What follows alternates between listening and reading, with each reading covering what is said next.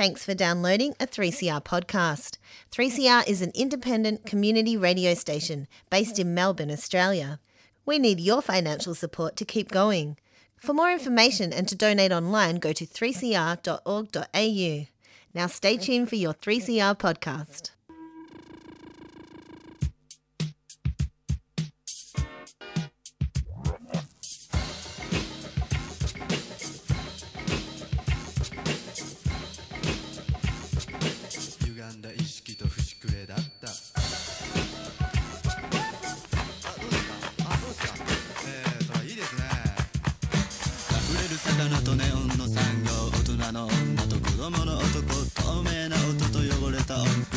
なの。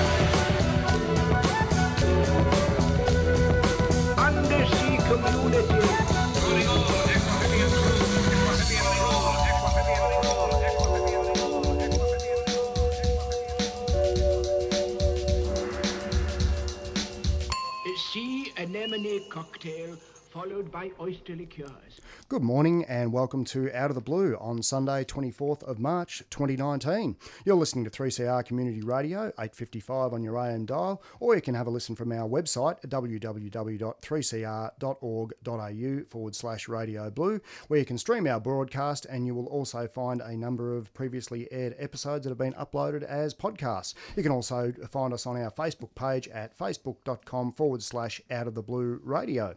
We acknowledge the traditional custodians of the land 3CR is broadcasting from and pay our respects to their elders, past, present, and emerging.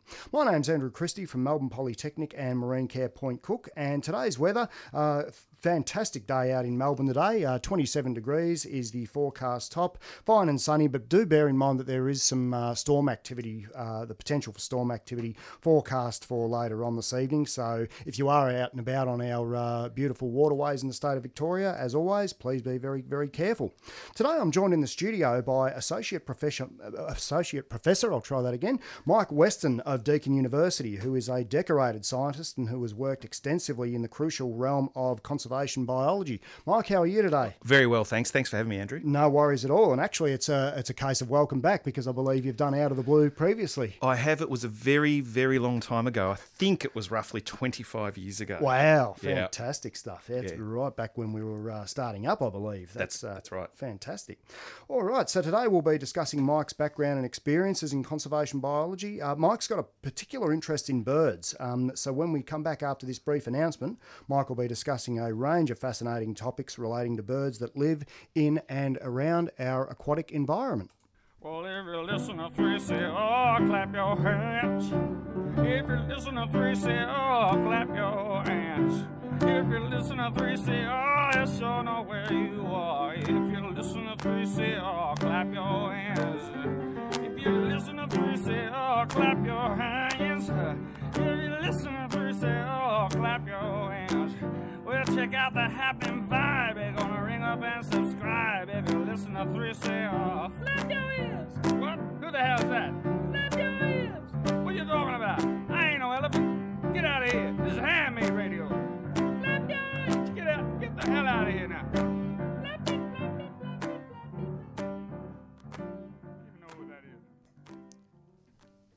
You're listening to 3CR Community Radio, 855 on your AM dial, and this is Out of the Blue.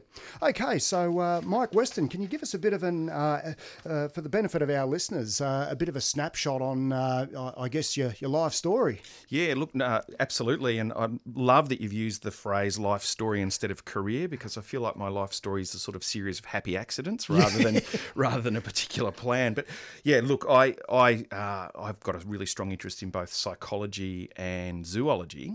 Uh, so I'm really interested in people, but I'm really interested in the way they interact with wildlife. So Right. that's sort of driven everything that I've done. And I was lucky enough to work for a not for profit conservation organisation, which is now called BirdLife Australia. Worked there for 17 years and I learnt so much about the way the world works. I now, uh, for the last 11 years, have been working at Deakin Uni and I guess um, taught myself how to teach, which has been a real challenge. In a, and, and I went to uni 20 years before I was teaching at uni. So things had changed a lot. And uh, look, very passionate about conservation uh, become my focus has become birds and understanding how we can better conserve birds and also how we can make sure that people and birds get along in our natural environments Yeah, right. Was that that's a very interesting mix, by the way, the, the odd, and, and a complementary one, I guess, psychology and Yep. zoology. Yeah, That's, uh, absolutely. they actually go together like uh, sort of hand in glove. And is a type of um, uh, ecology called behavioural ecology, which is the behaviour of wildlife. So it's sort of a natural fit for me. Absolutely, no, very good. Yeah. Uh, just for the benefit of our listeners, I should uh, I should mention that I actually met Mike um, when he gave a terrific presentation. It was back on sun, uh, Saturday, the second of February this year, as part of the Hobson's Bay Wetland Centre, which is a, uh, a relatively new initiative. Now, I'm hoping to get Marilyn Olive and at least one other person from the uh, from the Hobson's Bay Wetland Centre coming in in the next uh, few months, if I can, uh, come into out of the blue and talk about what that's about. But that's a very exciting development. Mike, can you give us a bit of an uh, bit of an update on what that is? Yeah, absolutely. So the- the actual talk was World Wetlands Day, and one of the great things about wetlands, of course, is uh, because we have all these migratory animals, they actually connect wetlands together. So right across the globe. So we've got um, we've got wetlands uh, in the western side of uh, Port Phillip Bay, or in fact anywhere in Victoria or Australia that are connected through animals to wetlands right throughout Southeast Asia and China. And so what we're what we're doing with the Wetland Centre, what we're hoping is to increase the sort of awareness and appreciation of how important the wetlands are in that part of the world and any part of the world and have a sort of a community hub where we can get people that want to actually engage with nature get out into nature and that benefits them and it benefits nature. So the Wetland Centre we're looking as for as a kind of hub.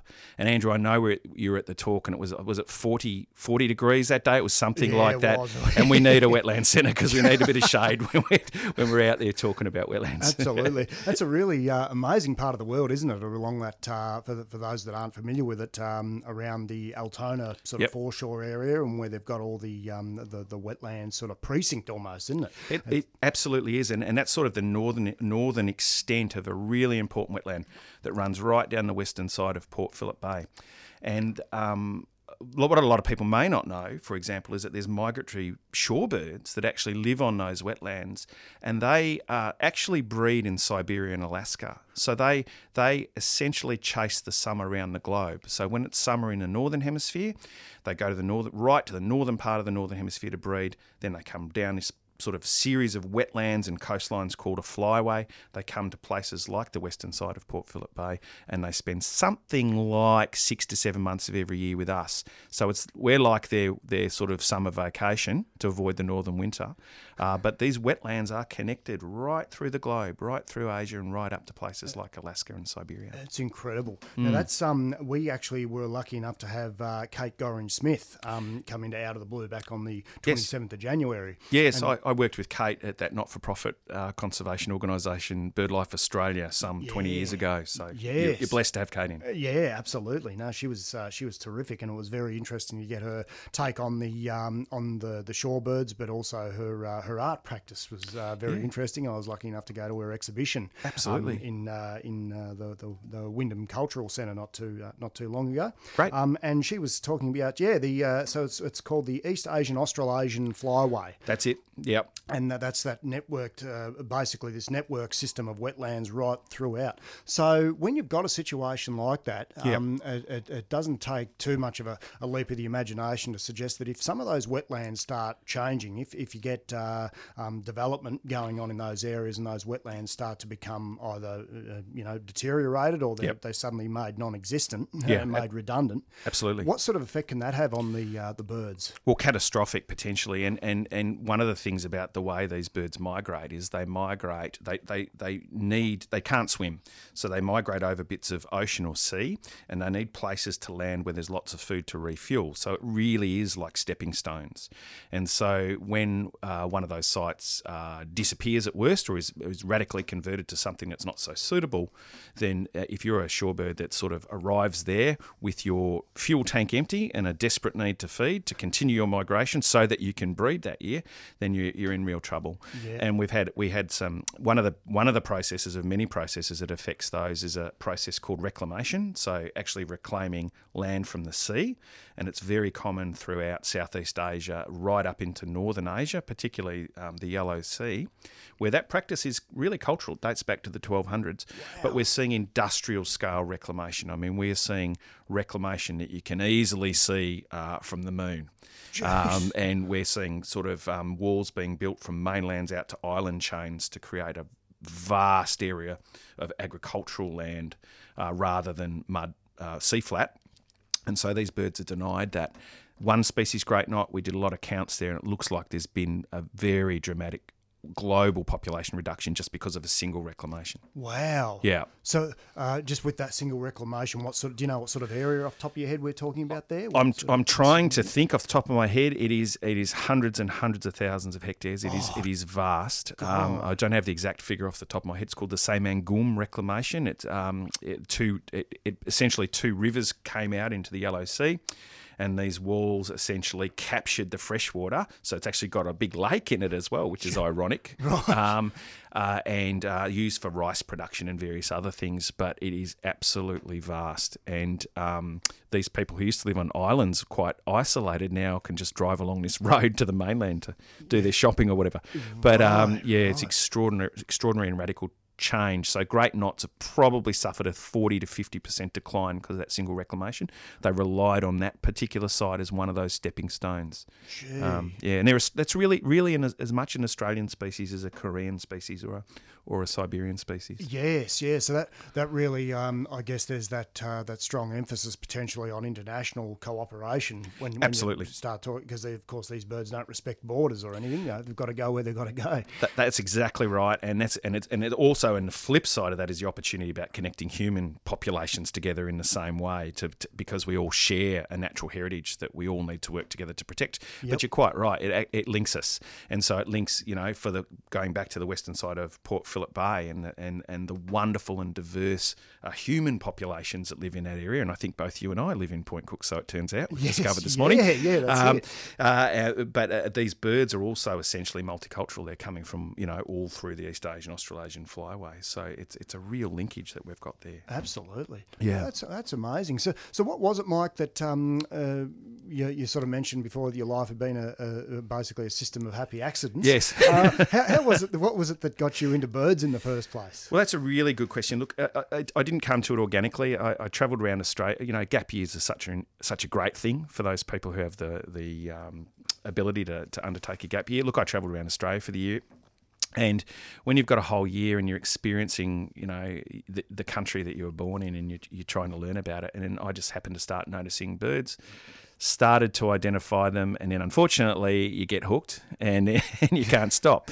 Um, so and and as I as I grew sort of scientifically and got a naturally curious mind, start asking that kind of question. Why? Why does that happen? Why do you only get that species there? Why does that species behave in that manner?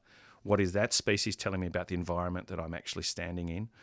Um, then, as I started to understand the complexity and amazing way that these animals live their lives, you know, it just reinforced everything. And I can tell you many stories about how complex these animals are and how sophisticated they are Yep. um, and even potentially, um, I mean, some of my colleagues would criticise me for this, even sometimes how human like they are.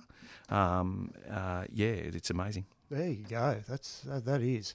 Um, I it's something that I've kind of uh, uh, just when we were chatting before off air, Mike. I probably just offended you a little bit when I said uh, oh, when I was wondering about uh, whether I'm starting to mellow a bit in my old age and Yeah, starting no, to take more interest. it's okay. birds. I think um, one of the one of the first things I did a little while ago when I thought, geez, these these birds are pretty incredible animals. So I went out and I got that book, uh, the CSIRO's Yes. latest book on birds, which retails for about fifty odd bucks, I think it is, and it's a it's a cracking book. Like, Absolutely. really amazing. And Yep. one of the ones that I've um, I, I've developed a bit of an interest in over the years um, because of all the snorkeling that I do down at uh, Point Cook Marine Sanctuary. Right, Um, Walking out with the gear, it seems the birds, and there'll often be three or four of, or generally two or three of them at the one time. They'll actually come out and uh, they seem to be very inquisitive by nature, and they'll actually circle above my head, and I'll look up, and first sign I'll get is that um, awesome bird of prey Yes. shadow across the.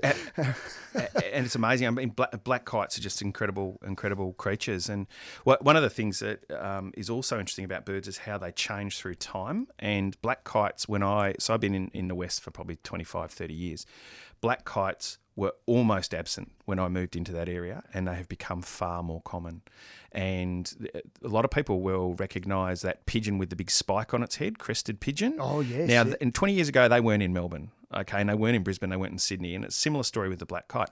And they are now invading these coastal areas. It's been suggested climate change is the driver of this, but it hasn't been proven. Wow. And so you've got this this great kind of um, change in our bird community that might be telling us about something going on. But black kite's just fantastic, fantastic flyers, real characters. They're one of the three fire stick species that'll pick up a burning stick and move it and drop it to create a new fire to find prey. Fair dinkum. Yeah, I don't think I have, have never heard of them doing it at Point Cook because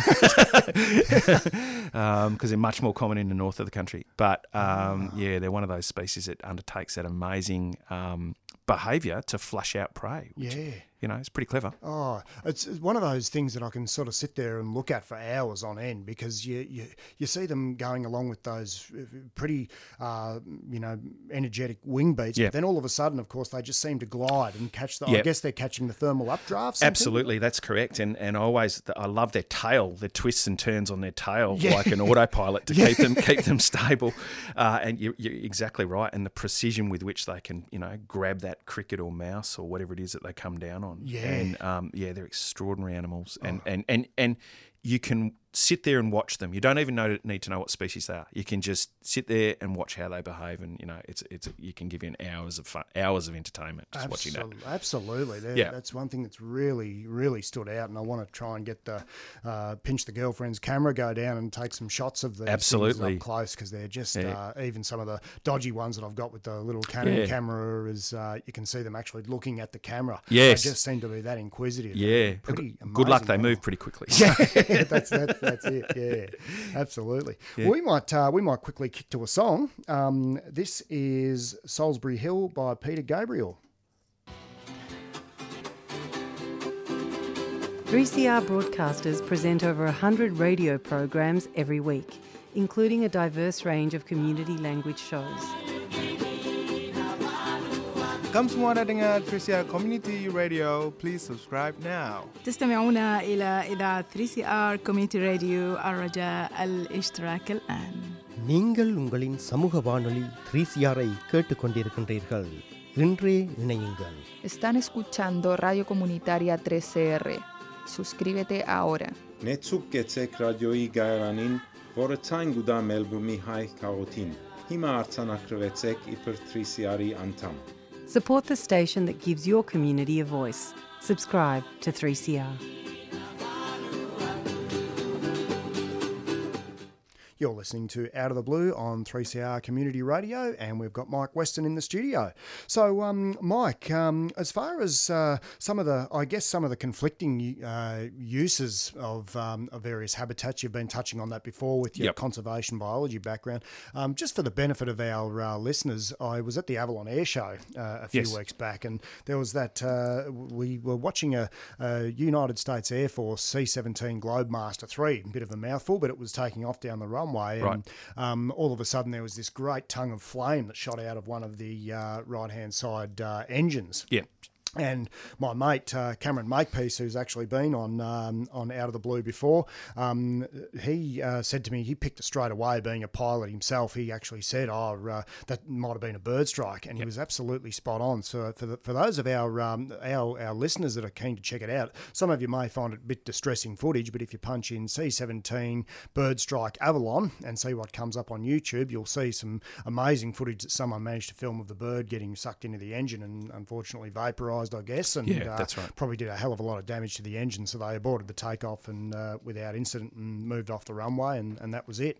So pretty unfortunate. But is, is that sort of thing um, fairly common around airports these days with, with birds? Yeah, look, uh, sadly it is, and I think uh, bird strike is one of those uh, avia- one of the top, in the top aviation safety issues actually. And if you go back a few decades, there had actually been there's there's definitely been aircraft crashes in Australia, of course, from bird strike. There's no question. There's an F111 that hit a pelican, and I believe both pilots were killed. Oh, yeah, this is uh, yeah. decades ago, but and it has also happened uh, to some passenger planes decades and decades ago.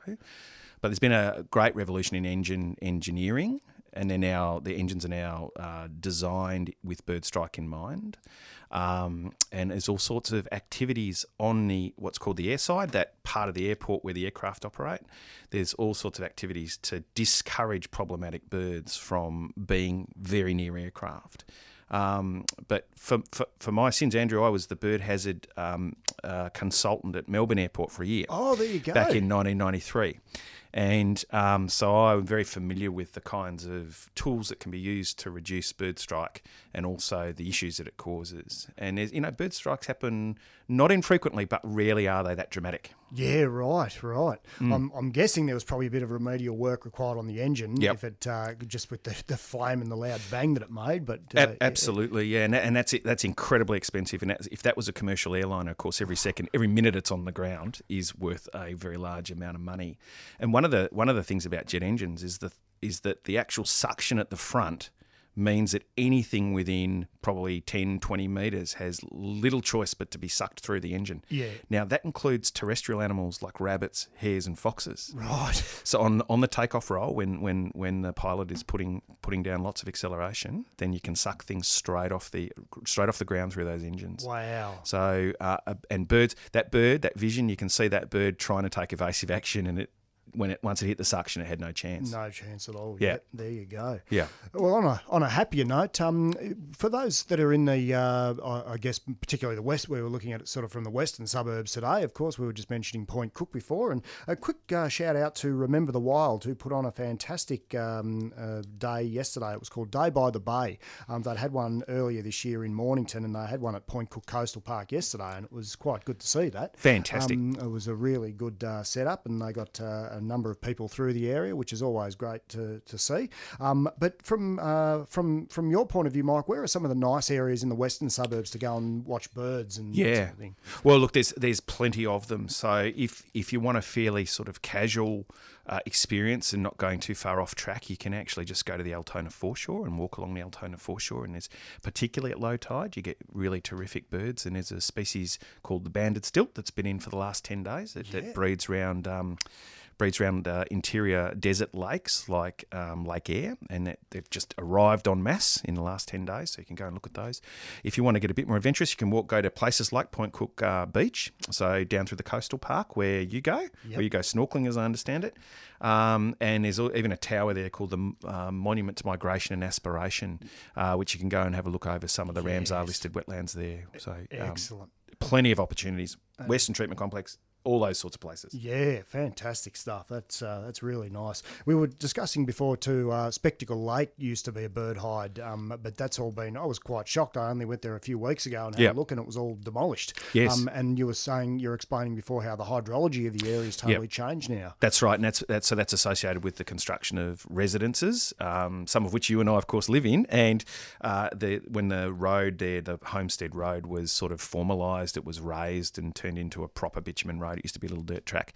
The hydrology changed such that it effectively created a dam in the catchment of Spectacle Ponds, so it gets less water. So it's been dry, as you and I know, for years. Yep. Um, I can't remember when it was last wet. Yeah, Um, yeah, and the years now. water that used to flow in there no longer flows there. Yep, there Yep. you go. There you go. Yep.